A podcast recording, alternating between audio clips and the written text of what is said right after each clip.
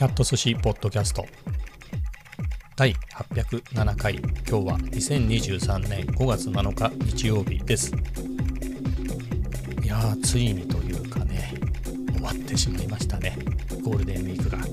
まあ、通常ね僕もサラリーマン長いのでもう知恵がついてますから、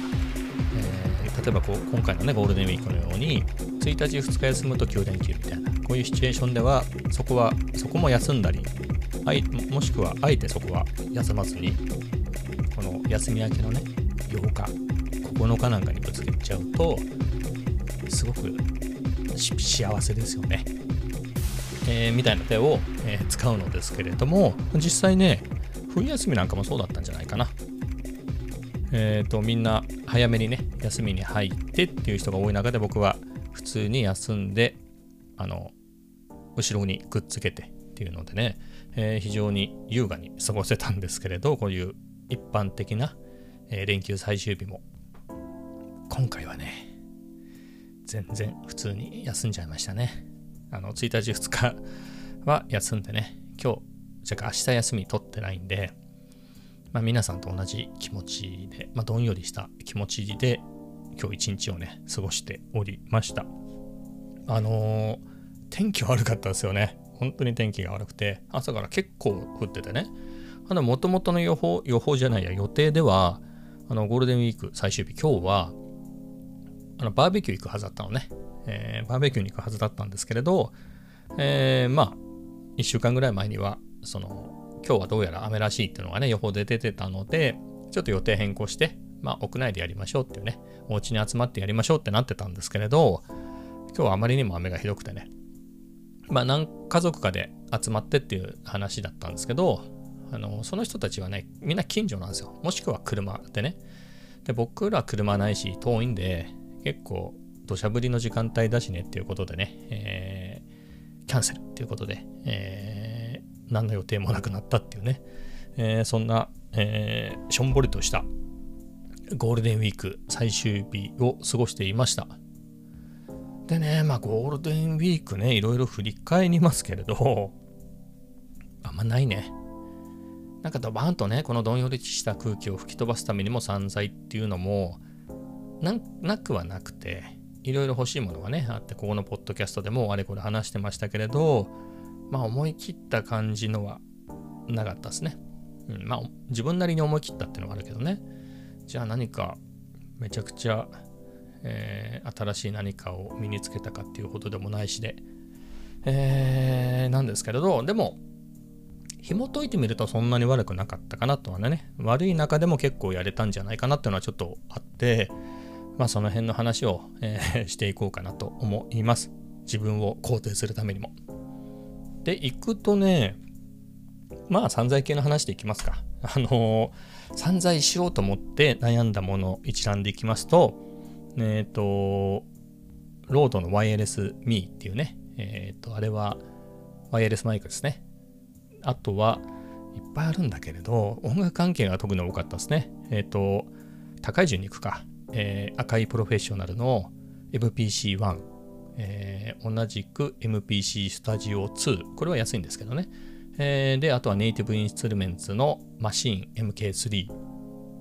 あとなんだっけ？なんかその辺でもう一個ぐらいあったような気がするんですけど、思い出せないんで、その辺でやめときますが、はい。その辺のね、音楽系の機材。あとあれか、ローランドの SP404M2。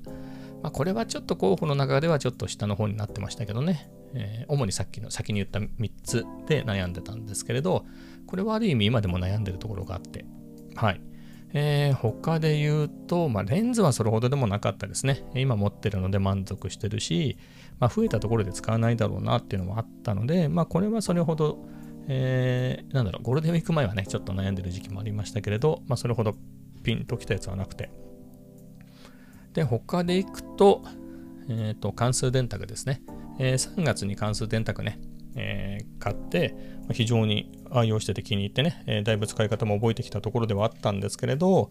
えー、ともう一つね、まああ、の、なんだろう、逆輸入版としてね、日本語は使えないんだけれど、逆輸入版で、えー、カシオかね、日本のカシオも発売している、えー、まあ、一応カシオの電卓の中では一番いいやつ、えー、が欲しくて、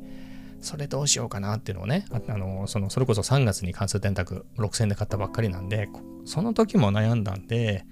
だったらその時それ買っとけば無駄がなかったじゃんみたいな、えー、いうところもありながらで悩んだんですけれど、結局、えー、答え合わせ、まあもうポッドキャストで話してますけどね、結局この関数電卓を買いました。FXCG50 っていうやつでね、あのー、まあ、結果で言うと非常に気に入ってますね。うん、使い方が難しいのよ。関数電卓って本当に使い方が難しくて、あの買って、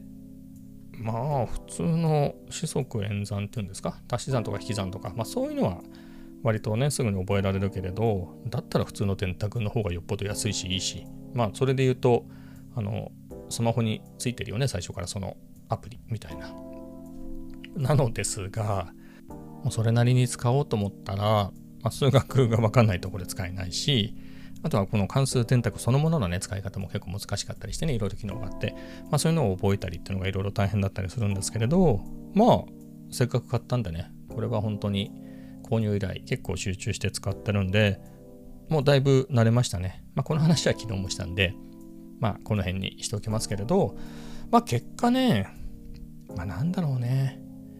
じゃあ音楽のやつでね、まあ、シーンでも、まあ、シーン MK3 でも MPC1 でも、まあ、何でもいいけれど、それを新たに投入していたら、まあ、同じように夢中で使ってね、えー、多分そのそれぞれのソフトの使い方もそこそこちょっとは覚えてみたいなこともあったのかなっていうのは、まあ、想像はつきますけどね。まあでも、この関数電卓は関数電卓でね、うん、まあ、使い方覚えたし、結構覚えたしね。えー、まあ良かったかな。あと勉強ね、ほらほら、数学の勉強してるじゃないですか。えー、一昨年の12月ぐらいからずっとやってるんでね。えー、で、今、数 2B を2周して、数3に入ったところで止まってるんですけど、あ、止まってるわけではないんだよ。えっ、ー、と、数3もやりながら、あとは数 2B は3周目っていうよりは、まあ、興味があるところを、えー、あれこれつまみ食いして勉強していこうかなっていうのでやってるので、そういう中でこの関数、まあそれで関数電卓が欲しくなったっていうのもあるんだけどね、新しいのが、グラフが書けるやつがね、えー、で、それを使って勉強してて、えー、まあいろいろその数に B、主にね、数に B のところでこれが使えるようなやつをいろいろやってみたり、あとは別に、それはあのグラフがない前の関数電卓でもできたんですけど、三角関数使ってね、えー、そういうのであれこれ、あの計算してみたりとか、えー、そういうのを楽しんでた、楽しんだよね、これ。楽しんでた。楽しんだりしてたんですけど、やっぱグラフがね、あるとね、やっぱり良くて理解が進むのよ。で、その数三ね、数三のやつに戻ってくるんですけど、あのー、えっとね、ちょっと本ね、本でいきますよ。これ、えー、数学の教科書と同じ並びになってるはずなんですけど、まあ、1章、2章、3章、4章、5章。で8章まであって、そこでいくと、まあ、順番にいくと式と曲線、複素数平面。関数極限。微分法。微分法の応用。積分法。積分法の応用。まあこれで、えー、数算が終わるんですけれどまあ難しいね僕にはまあこういうのが簡単にできる人もいるんでしょうけど僕には難しいですでその複素数平面からやってたんですけど2章のなぜかえー、それのね、えー、結構前半で、はてなみたいなところでね、えー、止まってたんですけれど、あの、一章の式と曲線ってやつをやろうと思って。なぜなら、ほら、式と曲線？曲線じゃない。で、そこに、あの、方程式と曲線とか、放物線とか楕円とかあって、そういうのを書く機能が、そういえば僕の電卓にあるなと思って。いや、このね、本当のさっきの関数電卓の話になっちゃうんですけど、英語なんでちょっとあまり何て訳していいかわかんないんですけど、グラフも、いわゆる普通のグラフを書く機能と、ダイナミックグラフってやつと、あと、コニックグラフズっていう、これそういう読み方でいいのかな？そういうのがあって、それを押すと、なんかこんなやつですよっていうのがなんとかすんげえ式が書いたんですよ。えー、a 事乗分の括弧 x-h 括弧閉じ事乗プラス、えー、b 事乗分の括弧 y-k 括弧事乗イコール1みたいな、まあ、右に楕円が書いたんですけど、まあ、今日勉強して分かったんですけど、楕円の方程式なんですけど、まあ、そんな感じでね、えー、それのさっき言ったやつの分数と分数の間のプラスをマイナスにした双曲線の方程式とか、えー、そういうのがあったりしてそういう図があってそれせっかく買ったから押してみたけど何を入れたらどうなるのかが全然分かんなかったんですけど、えー、そういうこともありでねその式と曲線のところをやったらさめっちゃ面白いね。めちゃくちゃ面白いっていうのがそれだけ本だけでやったら僕はちょっとふーって感じだったんですけどそこで学んだことをねこの関数グラフのこのグラフ機能のところに入れてそのグラフが書けるわけですよ。楕円だったり双曲線の、えー、そうするとやっぱりグラフィグラフィカルっていうかねビジュアルでわかるじゃない？いやめっちゃ面白くて結構夢中になってしまいましたね。なのでこの辺は二次曲線っていうね、まあ、第一章の式と曲線のところ。ここは結構楽しんでいけるんじゃないかなという気がしてるのですが、はい。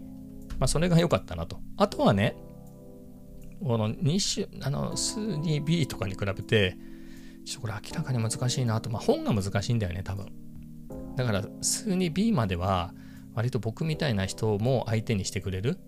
えー、本があるんだけど、まあ前も、前にも言いましたけど、数3になるとあんまりそういう人ってそこまで苦手だったら、数3とかが範囲じゃない学科とかに進むよね、普通っていうところもあって。なのであんまりないですよね。まあ、それでもその中、その世界の中では超簡単っていう本はあるんだろうけれど、まあ、実際そういうのを選んでるはずだけど、まあ言うても、まあ、難しいですよ、僕には。えー、みたいな中でね、えー、これを今までの割と僕にと、あなんだろう、僕にとってもとっつきやすかった、えー、体裁想定のね、あのー、数 1A とか数 2B の本のようには理解できないんだろうなと思って。なのでいいんです。一通り、一通りやってみればいいかなっていうことで、まあそういう時にこのね、関数電卓で計算したりグラフ書いたりして、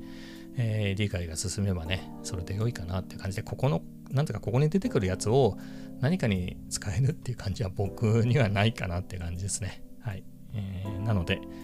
まあそれでもせっかくなんでね、一旦3やりましたよってやりやりきったとは言えないだろうけど、一応カリキュラム通りね、やりましたよっていうぐらいはやりたいなと、まあ、そんぐらいのスタンスでいこうかなというふうに、はい、ちょっとその辺の目標がね、えー、定まったのが良かったかなと思います。はい。まあ、そんな感じでね、もう関数電卓のおかげで、グラフ関数電卓のおかげで、また、まあ、数学が楽しくてずっとやってましたけど、数3もね、またちょっと取り込めるかなっていうところになったので、まあ、そこが良かったですね。はい。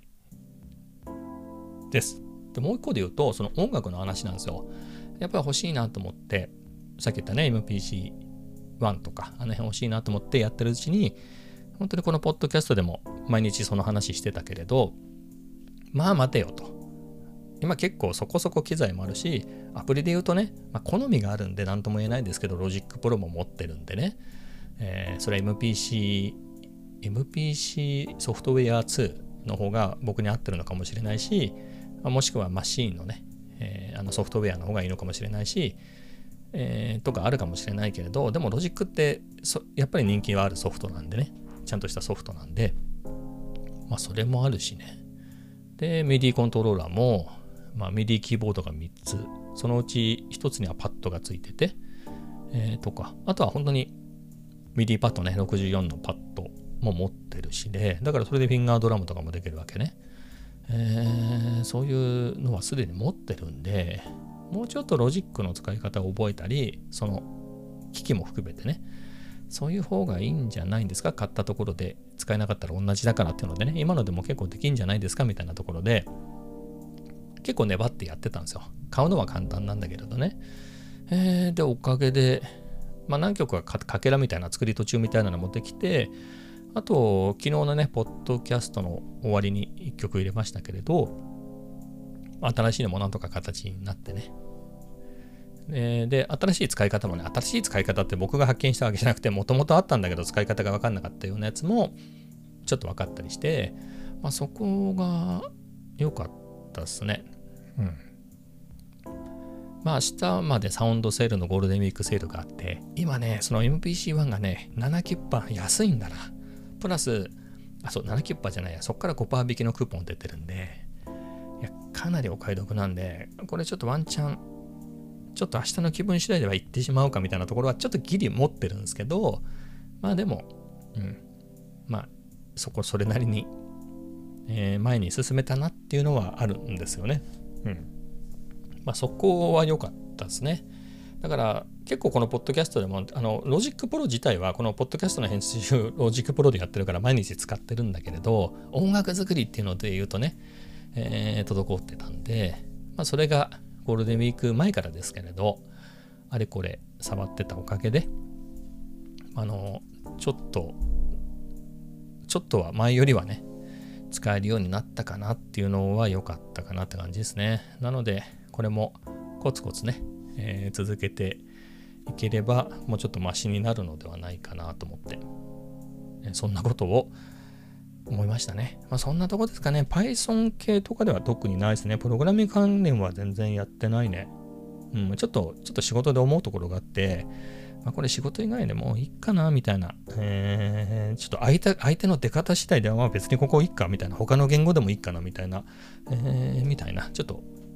内輪の話なんですけれど、まあ、そういうところちょっとあったんで、まあ、ゴールデンウィークプライベートの時間では Python はやらずにですね、まあ、さっき言った数学とか、あのこの音楽作りとかその辺をやってましたね。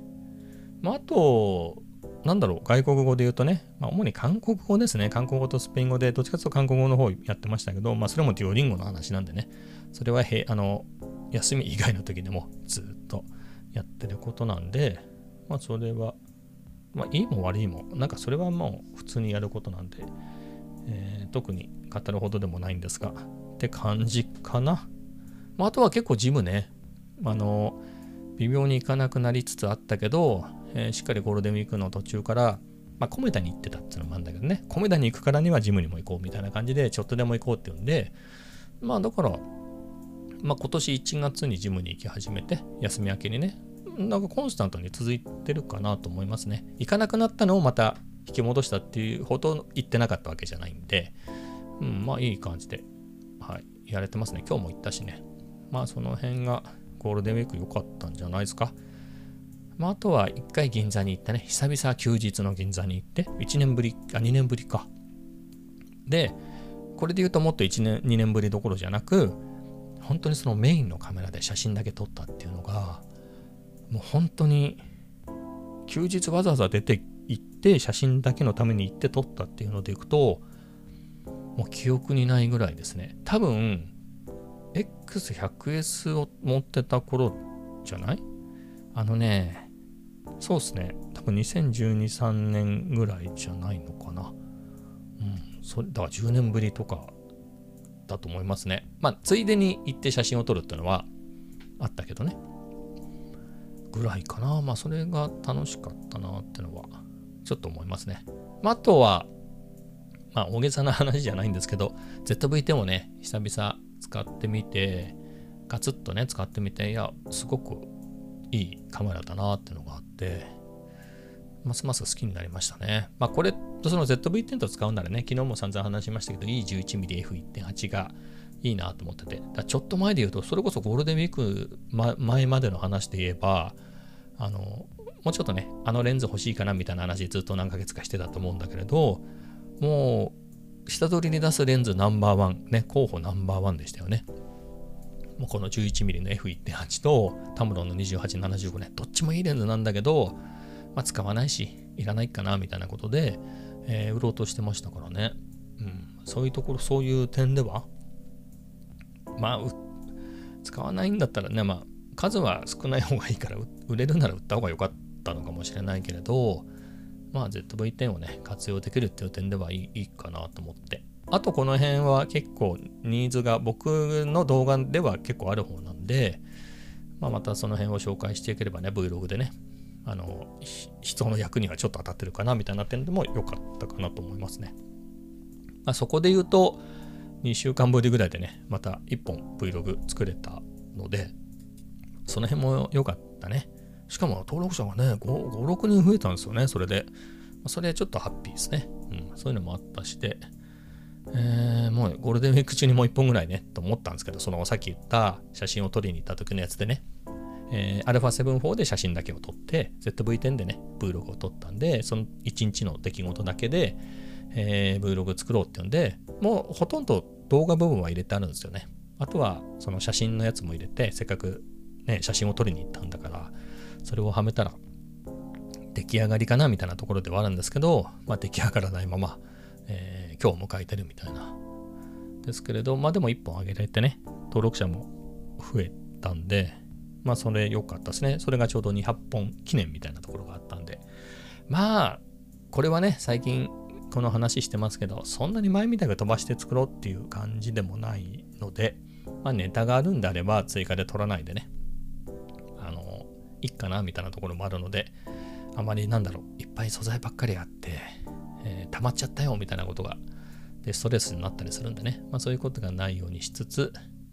まあこれも楽しんでいけたらな、みたいなところで、まあその辺は良かったっすね。まあゴールデンウィークのそういう意味では、レジャー的なレジャーはほとんどしてないですね。まあだから喫茶店とマックとコメダとルフランでケーキ食べたとか、まあそんぐらいしかしてないね。まあ猫をモフモフして、まあそれぐらいですね。それとさっき言ったようなね、音楽を作ってみたり、あの、数学勉強してたり。まああとはあれだよね。関数電卓買うときも、もう買う前に使い方覚えるぐらい、あの、リサーチしてね、えー、使い方勉強してたりして、これ使うのかな僕みたいな感じでやってたし、その、さっき言った MPC1 とか、あの、マシン MK3 とか、まあ、その辺もね、今でもすっごいいっぱい見てますね。チュチュートリアルみたいなやつ、すっごい見てるから、そういうのに時間を使ったなって感じですかね。まあでも、そんぐらい集中して調べるっていうのも良いのかなと思って。はい。まあそんな感じで、まあ、過ぎてみて、仕事が始まってみないと、このゴールデンウィークが良かったかって僕の場合、ちょっとはっきりしないですよね。うん、僕の場合はね。はい。なんで、明日始まってみてね。まあ、明日からまたゴールデンウィーク明けの仕事が始まってみて、えー、なんだろう。いい流れでね、進んでいけば、ゴールデンウィークも良かったな、みたいなことを、また思うのかもしれないですけどね。はい。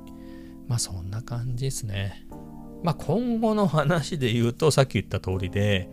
まあ、音楽のだね。うん。まあ、単純に物が欲しいっていうやつだね。MPC1 がかっこいい。もうそれだけですよ。実用的には MPC スタジオ2でいいんじゃないかとは思ってるんですけどね。いや、全然安いし。うん。